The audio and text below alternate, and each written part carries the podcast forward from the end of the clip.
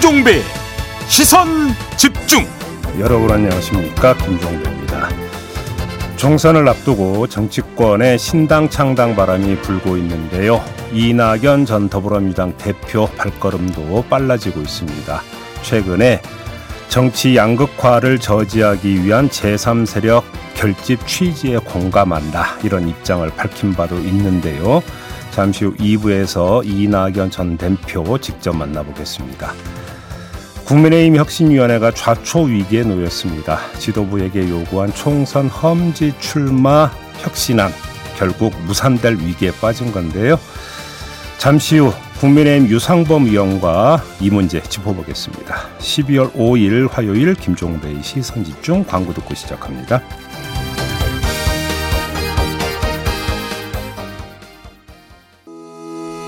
시선 집중은 촌철님들의 다양한 목소리를 기다립니다. 짧은 건 50원, 긴 건 100원인 문자 메시지 샵 8001번, 스마트 라디오 미니와 유튜브 라이브로도 시선 집중과 함께 하실 수 있습니다.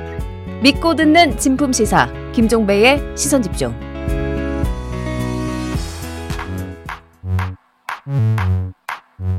뉴욕에 뉴욕 타임즈가 있다면 시선 집중에는 JB타임즈가 있다 촌철살인 뉴스 총정리 JB타임즈 더마카와 함께 시선 집중의 문을 열겠습니다. 어서 오세요. 네, 안녕하세요. 더마카입니다. 오늘도 삐딱선 정신에 입각해서 주요 뉴스 챙겨 드리겠습니다. 7745님이 안녕하세요 종배님 소아과 오픈런 하기 위해 아이와 일찍 일어나서 준비 중입니다. 늘 혼자 듣던 시선 집중을 오늘은 4살 아이와 같이 들어요. 아유 또 아이가 또 어디가 아픈가. 그래. 요즘에 소아과가 난리죠. 중국에서 한창 폐렴, 유행했다는 폐렴, 음. 그다음에 뭐 독감 뭐 음. 요즘에 엄청 난리라고 하더라고요. 에이고. 네. 근데 참 이 시간부터 또 서둘러야 되는 거군요. 소아과 가려면. 오픈런. 아, 이런 건 진짜 오픈런 안 하게 해 주셔야 되는데 정부가. 만사 제쳐놓고 사실은 가장 먼저 진료를 해야 되는 대상이 어린이, 어르신들 이런 사람들 아닙니까? 그렇죠. 근데 오픈런이 웬 말입니까 도대체가? 그러니까요. 네. 아, 이거 얼른 빨리 나왔으면 좋겠고요. 마진가님이 종배님 마스크 탈피라고 해주셨는데 네. 그렇습니다. 제이비는 감기, 아, 독감에서 탈피했습니다. 네, 근데 또 제, 제작진이 네, 몸들 바를 모르고 있습니다. 네. 네. 여러분 요즘 웬만하면 마스크 챙기세요. 요즘 음. 독감 굉장히 전파력이 강하더라고요. 음, 네. 4075님 두 분 목소리 들으려고 대기하고 있습니다. 시선 집중 놓치면 하루 일과가 잘 풀리지 않아요. 어휴, 어. 고맙습니다. 이런 법칙이 음. 성립되면 안 되는데 음. 하루 들으면 일과가 좋아요. 요런 거랑 또 말은 똑같잖아요. 그렇죠. 그렇게 좀 바꿔서 하시면 더 긍정적이지 않을까 싶은 생각이 잠깐 들었어요. 아, 예. 네.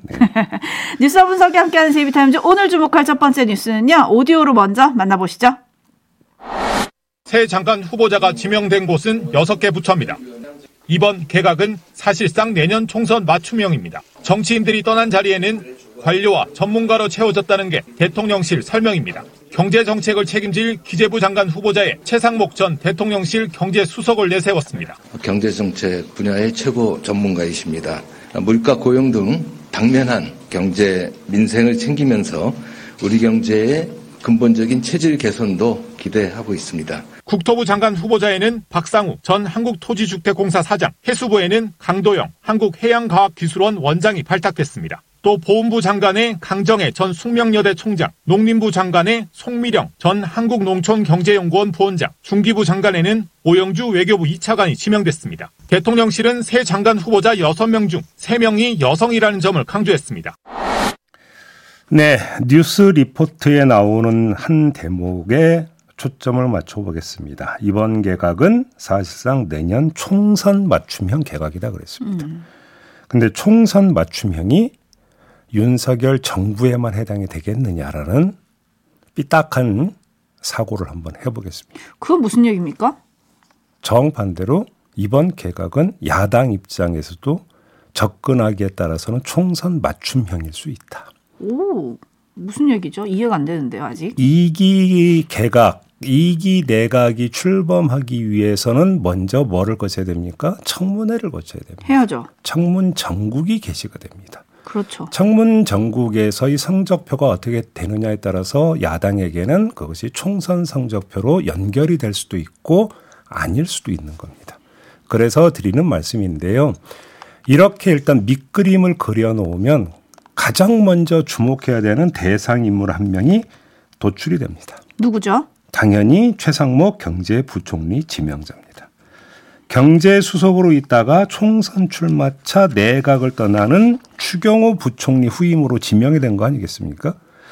윤석열 대통령의 생각으로는 경제 정책의 일관성 유지를 위해서 기존 경제팀 뼈대를 그대로 이어가고자 한 것 같습니다. 음.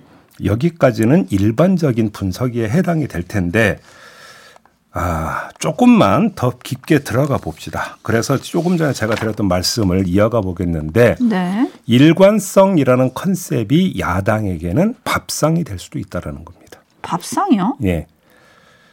한번 비교를 해서 제가 말씀을 드려볼게요. 지금까지 윤석열 정부에 몸담지 않았던 외부 사람을 경제부총리로 지명을 했다고 한번 가정을 해봅시다. 그러면 야당 입장에서 이 사람을 데리고 청문회에서 나를 세우는 데는 한계가 있을 거라는 겁니다.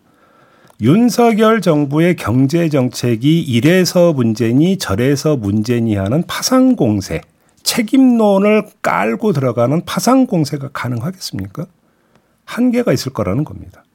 기껏해야 정책적 견해와 소신을 묻는 정도로 한정이 되겠죠.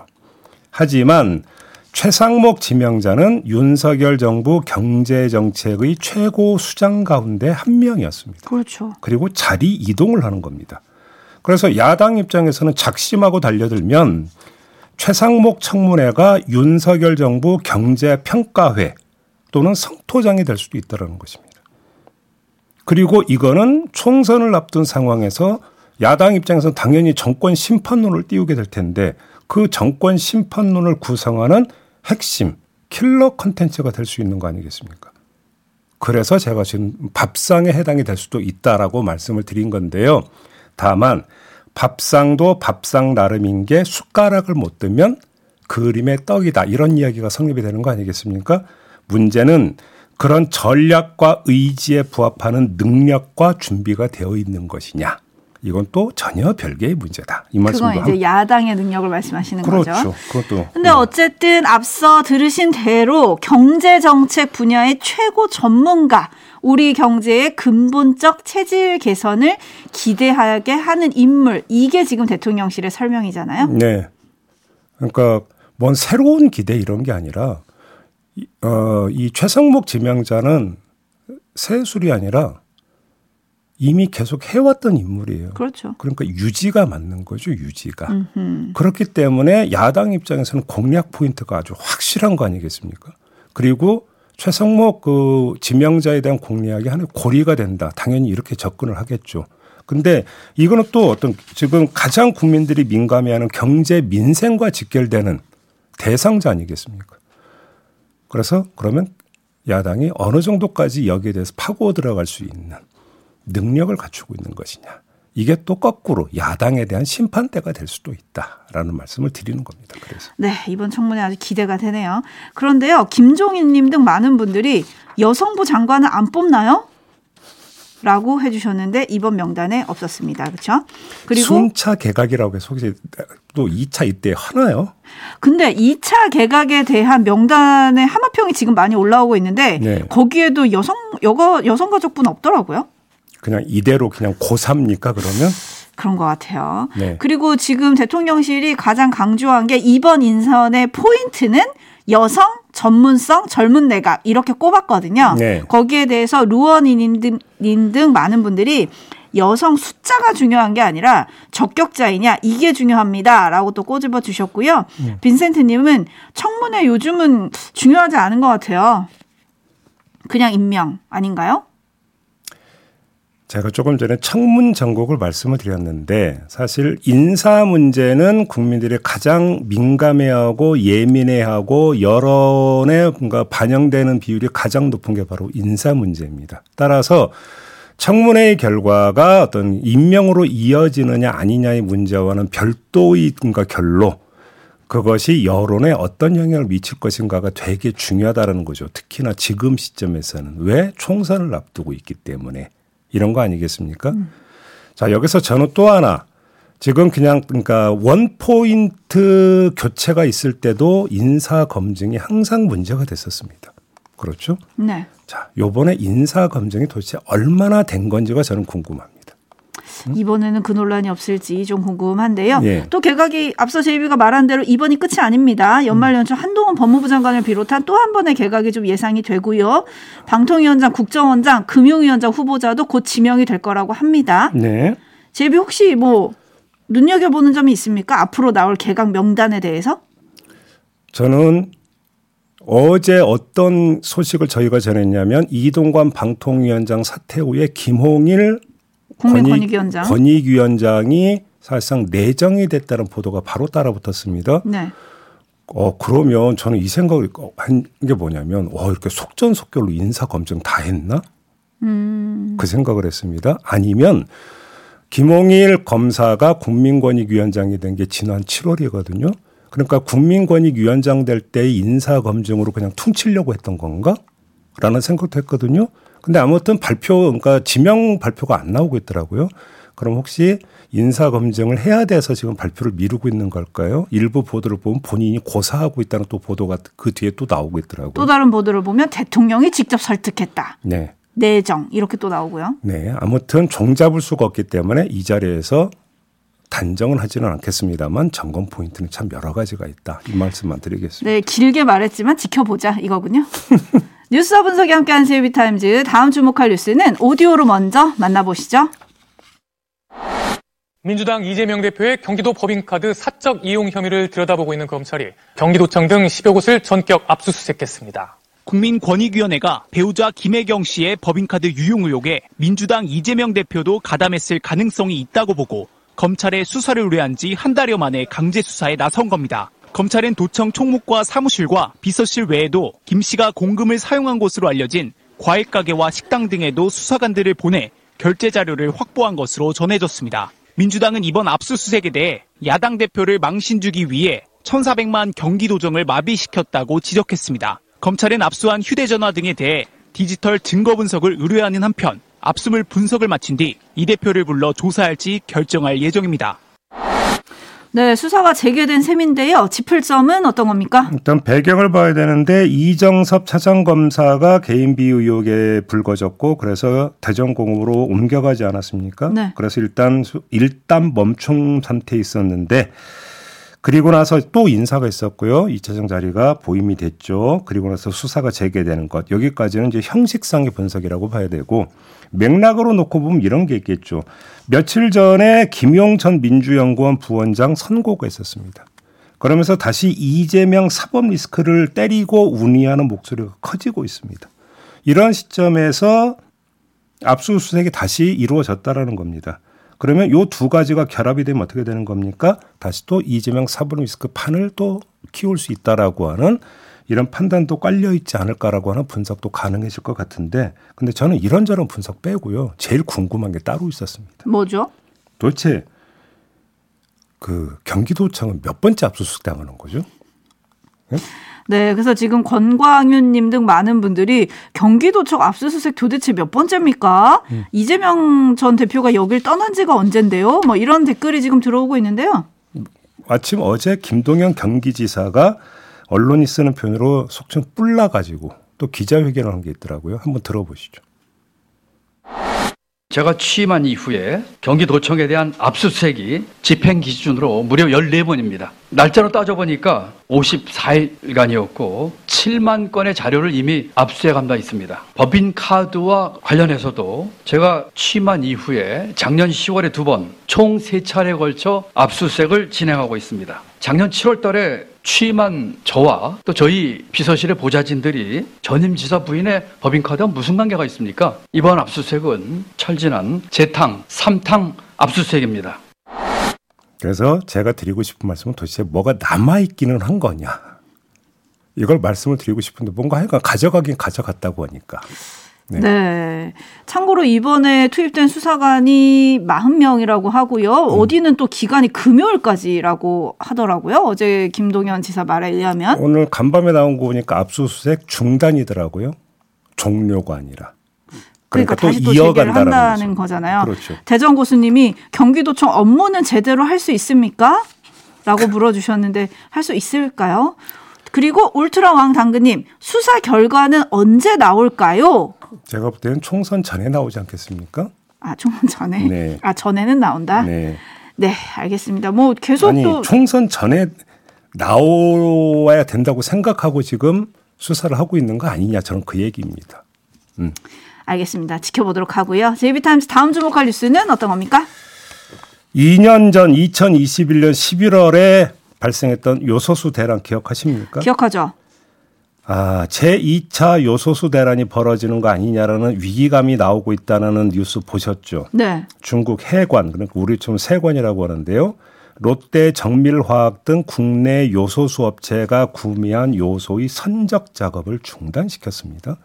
그래서 지금 또 위기감이 지금 돌고 있는 건데 그나마 다행인 것은 2년 전에는 아, 비축 물량이 두 주 내지 4주분에 불과했는데 이번에는 그 재고가 한 3개월 정도는 된다고 합니다. 어, 그래서 2년 전보다는 조금 버틸 수 있는 시간은 늘어나는데 그래도 턱없다라는 이야기가 되는 거고 여기서 복귀를 해야 될 게 있습니다. 2년 전에 요소수 대란이 벌어졌을 때 수입선을 다변화해야 된다는 목소리가 너무나 많이 나왔습니다. 그리고 그렇죠. 너무나 당연하게도 제기가 됐습니다.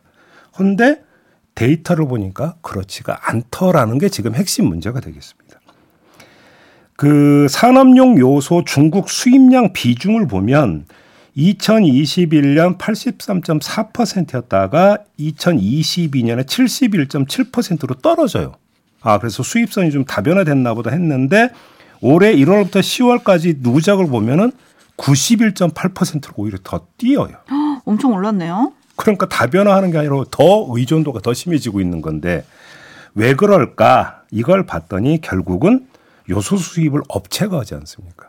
업체는 뭘 따지겠습니까? 당연히 수입 단가 따지지 않겠습니까? 따지겠죠. 수입 단가 문제가 발생을 한 거예요. 예를 들어서 중국은 킬로그램당 0.705달러인 반면에 베트남, 말레이시아는 각각 0.984달러, 0.942달러. 그러니까 지금 20%가량 어떻게 된 겁니까? 중국계. 싼 거죠. 그러니까 다시 중국으로 가는 거죠. 근데 이렇게 의존도가 높아지다가 중국 세관이 나서 또 딱 막아버리니까 어떻게 됩니까? 아, 뜨거. 이렇게 돼버리는 거 아닙니까? 그러면 이거를 어떻게 되는 겁니까? 시장에 업체에만 맡겨둘 수 있는 것이냐라는 문제가 당연히 제기되지 않겠습니까? 그럼 정부는 뭐 하고 있는 거냐? 이런 이야기가 좀 돼야 되는 거잖아요. 그래서 우리 정부와 중국 정부의 관계가 좋은 것도 모르겠는데 그것도 아니지 않습니까? 그러면 만사무려튼튼이라고 뭔가 다른 대책을 세워야 되는데 그게 뭐냐? 기업에 그러면 보조금 줄 수 있느냐? 보조금 주면 WTO한테 걸리거든요. 안 된다라는 겁니다. 그럼 뭐냐? 일본 모델이 있다고 지금 한 언론이 보도한 게 있는데 이게 뭐냐면 창고 보관 등 비축 비용을 지원하는 건 가능하다고 합니다. 정부가 업체에 이걸 지원해 주는 거는. 이러면 어떻게 되는 겁니까? 뭐 두 주 내지 사 주 재고 물량 아니라 석달 재고 물량도 아니고 한 1년 재고 물량 쌓아놓게 만들 수 있도록만 한다면 충격파는 완화가 될 수 있는 거 아니겠습니까? 근데 이런 것도 지금 안 되고 있다라는 이야기가 되니까 2년 동안 뭐 했느냐 정부는 이 얘기를 안 할 수가 없는 거죠. 네, 제이비가 지금 중국과의 관계도 안 좋고라고 했지만 아마 정부 인사가 들으면 발끈할 것 같기는 해요. 우린 좋다 이렇게 얘기할 수도 있는데 아니요. 어쨌든 어, 또 이제 우리 그 당국자하고 중국 당국자가 만나서 악수하고 협상하는 장면은 연출은 됐습니다. 그리고 어떻게든 분리가 되겠죠. 근데 제가 조금 전에 말씀을 드렸던 큰 차원에서의 양국 관계를 말씀을 드린 거고. 네, 3116님, 중국 원망만 하지 말고 우리가 미리 예측하고 준비해야죠. 1523님, 이번에 요소수 대란 나면 대형 화물차들은 정말 통제 불능입니다. 빨리 대책 세워주세요. 라고 올려주셨는데, 문재인 정부 당시에 국가안전보장회의를 대신해서 기재부 등 경제부처가 주도권을 갖고 경제 안보 문제를 논의하기 위해서 요소수 품귀 때 신설된 게 있대요. 대외경제 안보전략회의라고. 네. 근데 이게 현 정부 들어서는 한 차례도 열리지 않았다. 이런 보도도 있거든요. 음. 정부가 빠른 대책을 좀 세워야 될 것 같습니다. 그러니까 항상 문제는 뒷북 대응을 하면 안 되는 거잖아요. 사전에 정지 작업을 좀 충분히 하고 그렇죠. 언제라도 한 라인 개설해서 그러니까 그 막힌 혀를 뚫을 수 있는 관계 진전시키고 그 다음에 업체에게도 할 수 있는 방안 최대한 강구하게 만들고 이런 게 정부 역할 아니겠습니까? 그렇죠. 마무리하겠습니다. 더마카 수고하셨어요. 고맙습니다.